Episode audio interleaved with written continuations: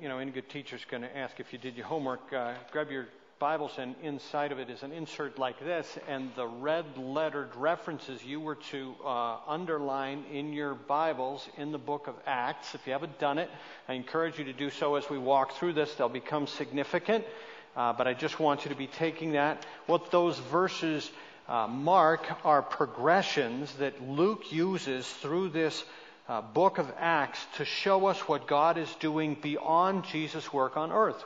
We most of us, I imagine, rather familiar with the basic things that Christ did as he came to this earth. What we tend to be more ignorant about is what God is intended to do beyond that.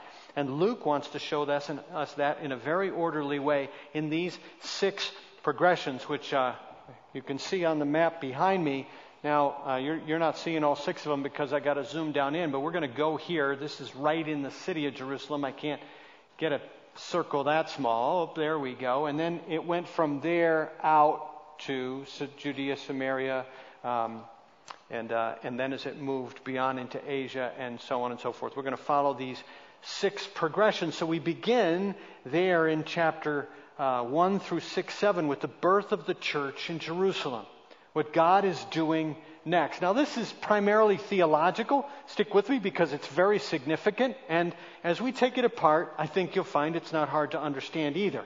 This is God's initial work that is theological after the work of Christ, that taking the message that He's given to us to a whole new level. The values of this message get redefined here. Now, what do I mean by that? Well, let me take it piece by piece. Let's start with the message. Bethlehem Church, for example, exists to touch all people with God's message. Well, the message is the gospel of God. It's His work. And we could put it several ways to redeem man for his own glory, to, to solve the problem, to meet us right where we are, and to return us to where we were meant to be. All to prove that he is who he is good and holy and perfect and pure. Simply, this is how he did that. Genesis chapter 3. He comes. He comes to the garden to meet man right where he is. But he has to send man out of that garden. The relationship has changed. The dwelling together has been broken. It's not what it was because we sinned against him. Now, he can still communicate with us and uh, he can still work and love and care for us, but He cannot dwell with us in the same way that He dwelt with us before. Then in Luke chapter 2, He comes again. This we know, of course, is the Christmas story.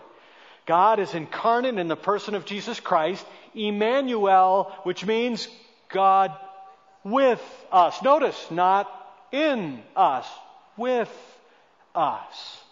And Jesus Christ lives the perfect life, pays the ultimate price on the cross, is buried, rises again and conquers death, and ascends again to the Father, so that in Acts chapter 2, God can come again.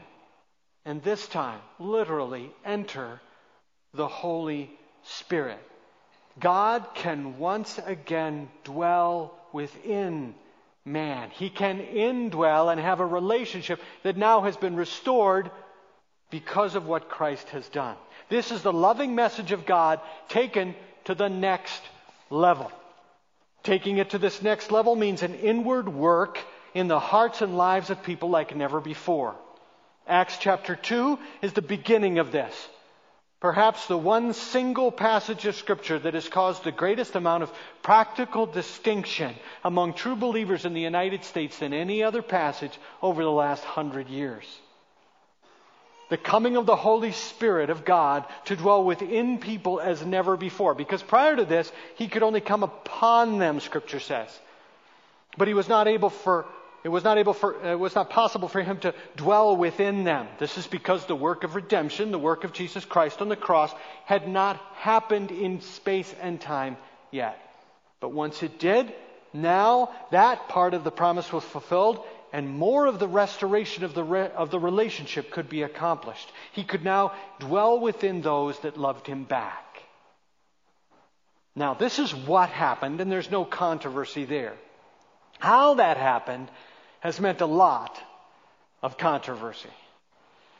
Does he still come? And I'm going to read the passage in a minute, but does he still come with, with fire and flames and speaking in tongues? Or was this a, a one time event in, in space and time, just like the work of Christ on the cross? I was in college. I used to drive by a church uh, every week called the Cappadocia Fire Baptized in Holiness Church. Now, you chuckle, but actually, those are very, very sincere people who believe that these kinds of things can still happen. Now, what controversy may exist in this chapter is not what I want us to spend our time on. In fact, this controversy has distracted us for far too long. To make sense of this unusual event, let's keep the mission in mind. I said to you before, Bethlehem Church exists to touch all people with God's message. There's no controversy there. But how do we get there? How do we know whether we're making any progress? How do we know? How do we measure what kind of going from here to there we've done in touching all people with God's message? Well, there are three values that help us with that. At least we're using this terminology around this church, summing up what we believe the New Testament tells us. We are supposed to gather, we're supposed to learn, and we're supposed to uh, we're supposed to serve, and we're supposed to learn.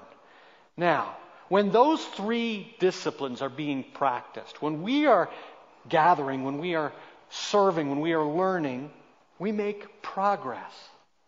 And now, if we consider this big turn, the, the big turn, the next thing that God has in store for us, takes those three values to a new level. He redefines them, he redefines them in greater dimension than was ever possible before. And we need to see this.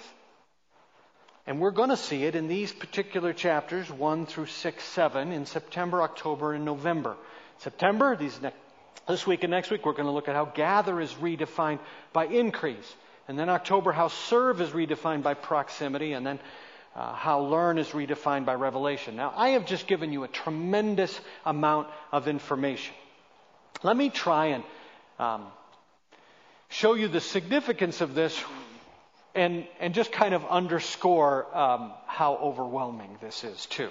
Um, and so I want you to humor me um, with a little story. Uh, imagine that I am literally talking with Abraham.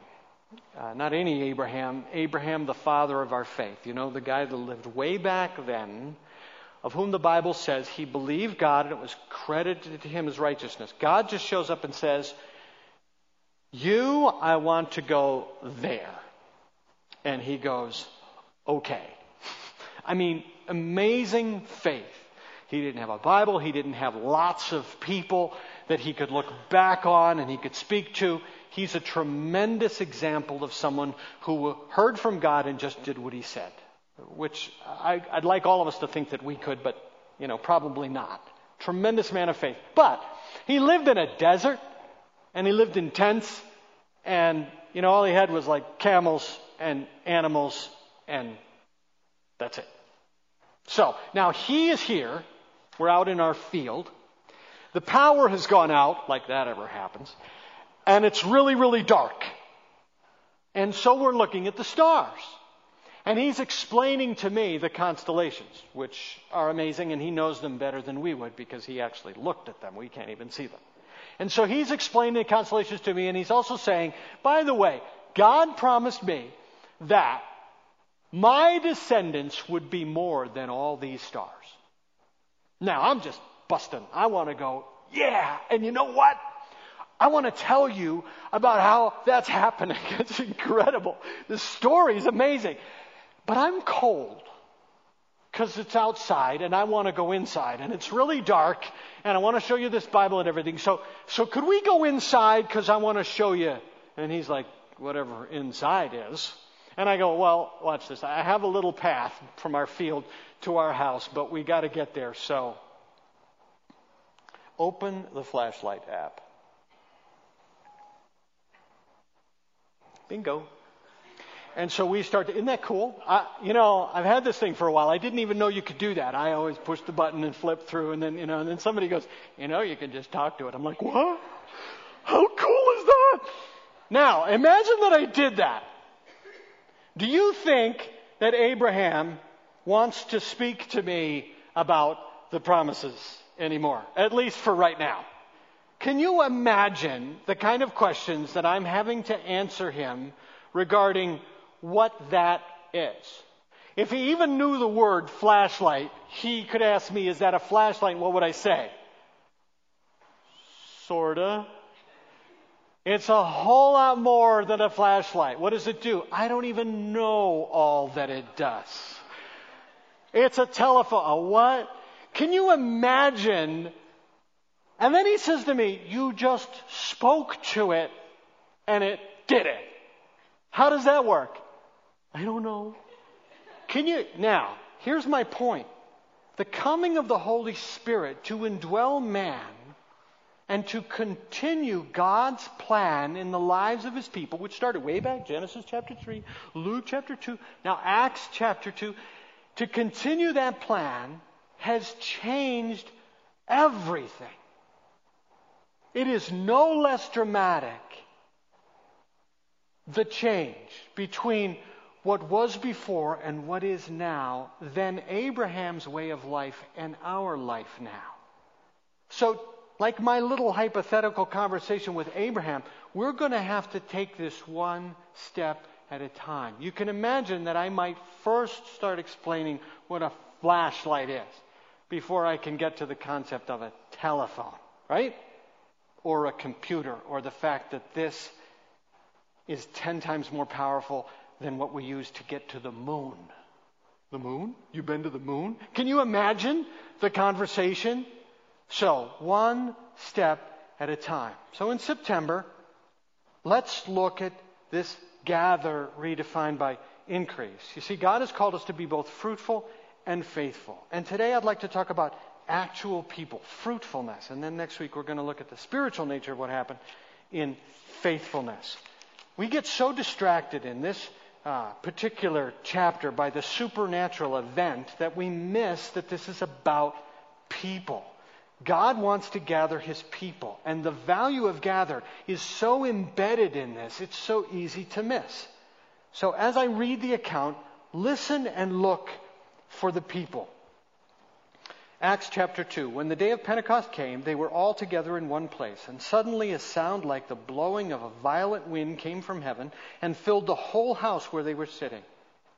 They saw what seemed to be tongues of fire that separated and came to rest on each one of them. And all of them were filled with the Holy Spirit and began to speak in other tongues as the Spirit enabled them.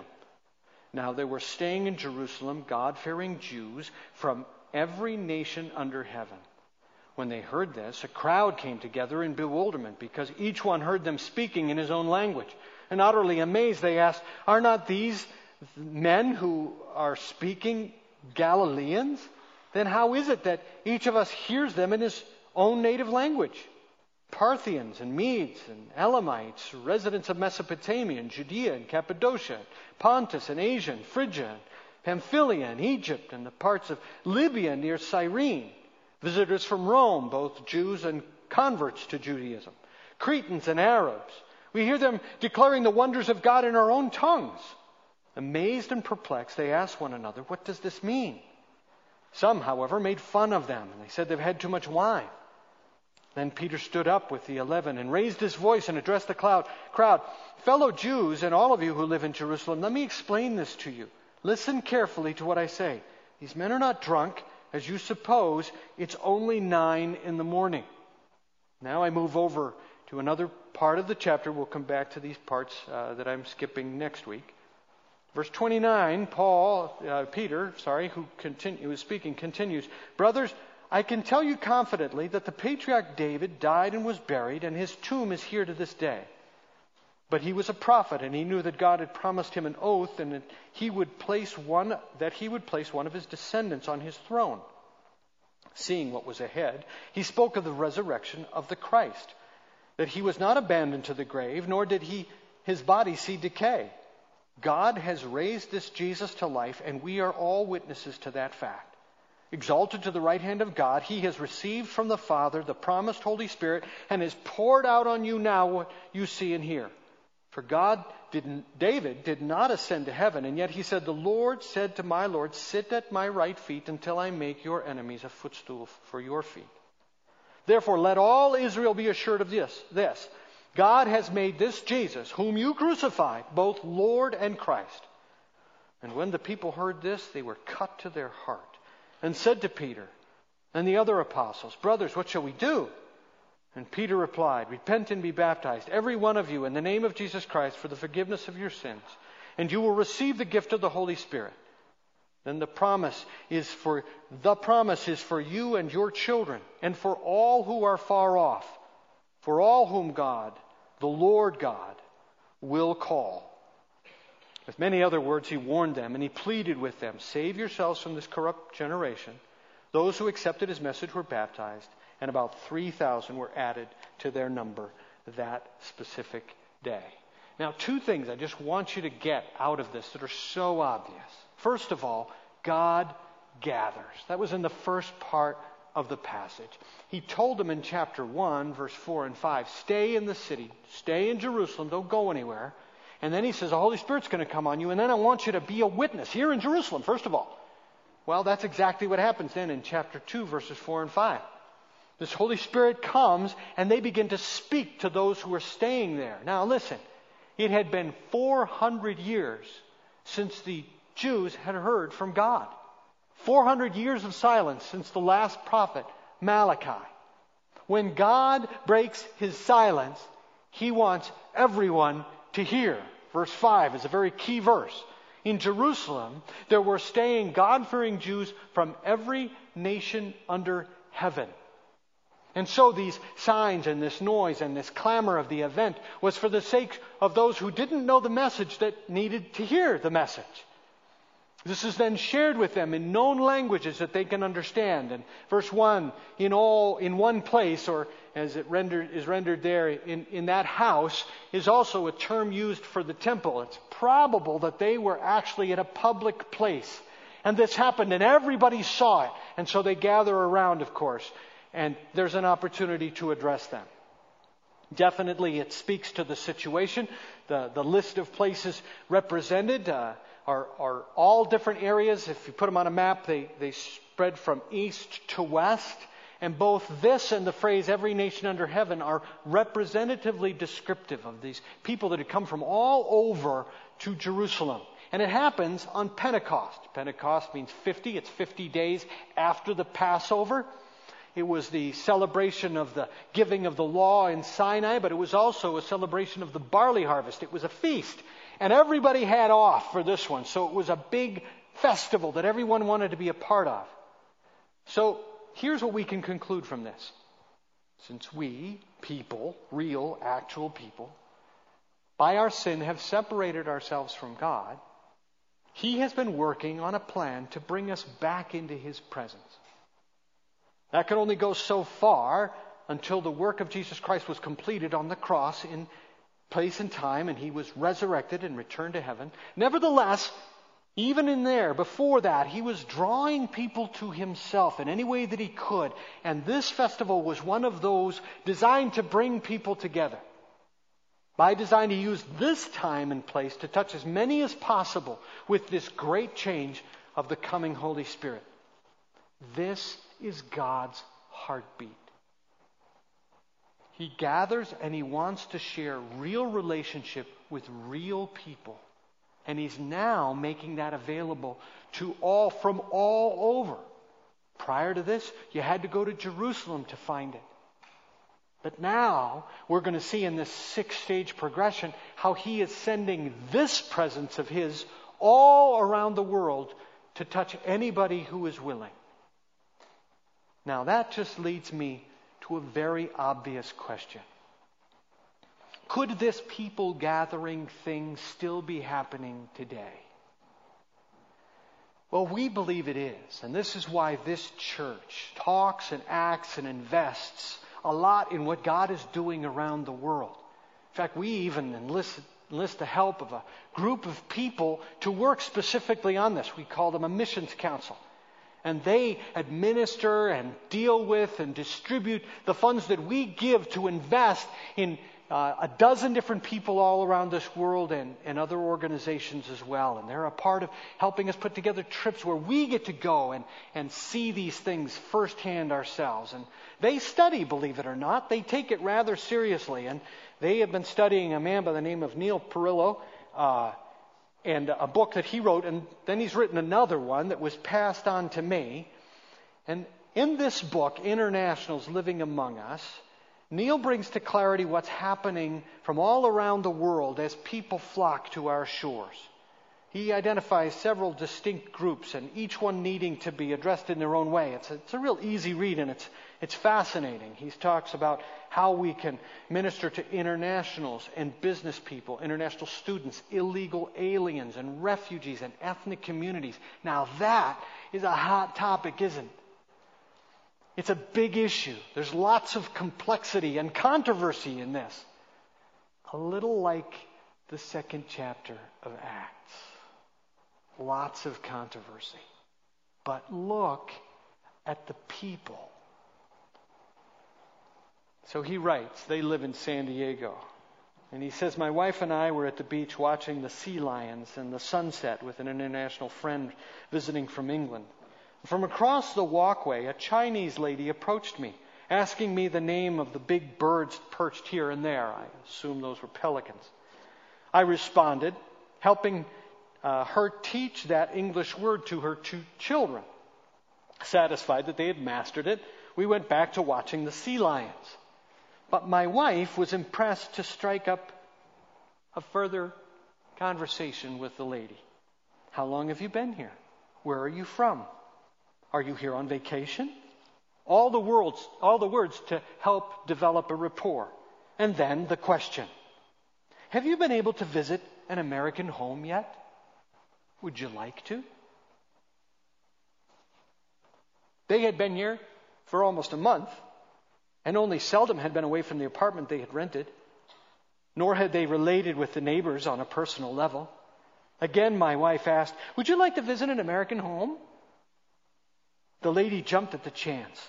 They had not been in anyone's home all month.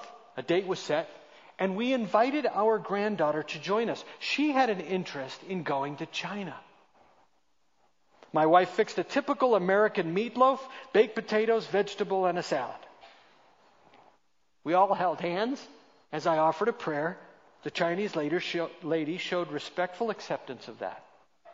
But they had never seen such big potatoes. They had never eaten a baked potato. The mother devoured hers. Her young son, not able to eat all of his, had left half of it on his plate. Mom asked us if it was okay if he could finish, if she could finish his potato. She did, and I think she went home with a tummy ache. We had, we enjoyed a lot of laughs. No Bible thumping sermons, just a friendly visit. Out of that visit, our granddaughter was given an invitation to the lady's home in China to help her improve her Chinese language skills. Just three extra places at a table. And the seeds of the gospel were sown. We were also able to put her in touch with a Chinese speaking church in San Diego, which they visited. In turn, the pastor gave them a connection with the church in China when they, for when they returned home. What eternal ramifications? Only heaven will tell. They are internationals who are living among us. They're here so briefly. But how long does it take to sense, to sense sincere friendliness? A relationship can then be developed by correspondence. Neither prayer, nor the Word of God, nor the Holy Spirit are bound by space and time. Anyway, the scripture says one plants, another waters, but God gives the increase. Listen, if God gathers, then that means we're supposed to gather. We're to offer an invitation. And that's the second part of this passage that I read. Peter gives a message, once again, very specific to those that were there. He, he, immediately talks about David. They would have known that because they were Jews, of course. And he even calls them out specifically for their part in the crucifixion. You, you who crucified him. But, but look at the objective. The objective here is that they understand the promise. Verse 39 this promise is for you and for all who are far off. So the invitation comes repent and be baptized. This is as much about joining Him as joining them. God's invitation needs to become our invitation. Just as He pursues and He draws people into His presence, so we should pursue others with that same invitation. And at this point in time and space, that changes dramatically as we can now, or as He can now indwell us with His presence and can manifest himself anywhere that believers are. So here's what we can conclude about this talk about Christ and Him crucified. That's what Peter did. Make your life a, a conversation, effectively, carefully, and kindly talking about what God has done for you. And then let the Holy Spirit convict, because He will. He did that. He struck them in their hearts. It's His job, and He does it. You don't save people, but He will. And then there's a response an acknowledgement of who Jesus Christ is and a need for forgiveness. This is what God wants to do with real, actual people. God gathers real people from all places, and this is his heartbeat. The question is is it yours?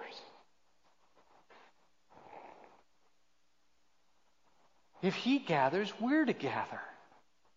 And we're to invite others to do the same. Why? Because they're real, actual people. Just the reality of how these people are coming and flooding our shores can divide us politically and culturally and racially. But they're still people.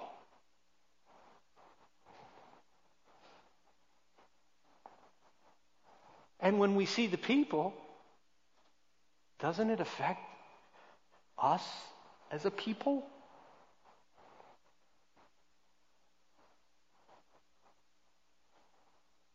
This is what God has been doing since the garden. It's just that now He wants to do it in a whole new way, entering into and dwelling with one another, with, within people. Now, many of us know the reality of that. Why on earth would we not want another person to experience that very same thing? Why do we get so distracted by ourselves and by our circumstances and our situations. And we just hang in there hoping that someday it'll be over because we know we get to go to be with God. Why is it not a burning heartbeat of ours that somebody else gets to experience that same promise of future? Make the invitation. Start the conversation. Bake a potato. Speak up when the opportunity arises. I want to leave you with one last image, and it comes from Revelation. John wrote this, the guy I referred to during the parent child dedication. And he sends us fast forward to the end of it all, and he tells us in Revelation oh, what he saw. After this, I looked and there was before me a great multitude that no one could count from every nation, tribe, people, and language, standing before the throne and in front of the Lamb. And they were wearing white robes and holding palm branches, in their hands. And they cried out together, Salvation belongs to our God who sits on the throne and to the Lamb. That's what's going to happen. Myriads of people that nobody can count. All there because somebody offered them an invitation. Now, can I just leave you with one question? How many of those people are going to be there because you invited them?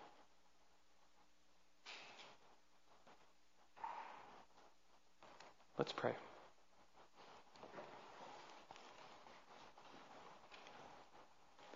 Heavenly Father, thank you for helping us understand, for doing so much over all these years to restore.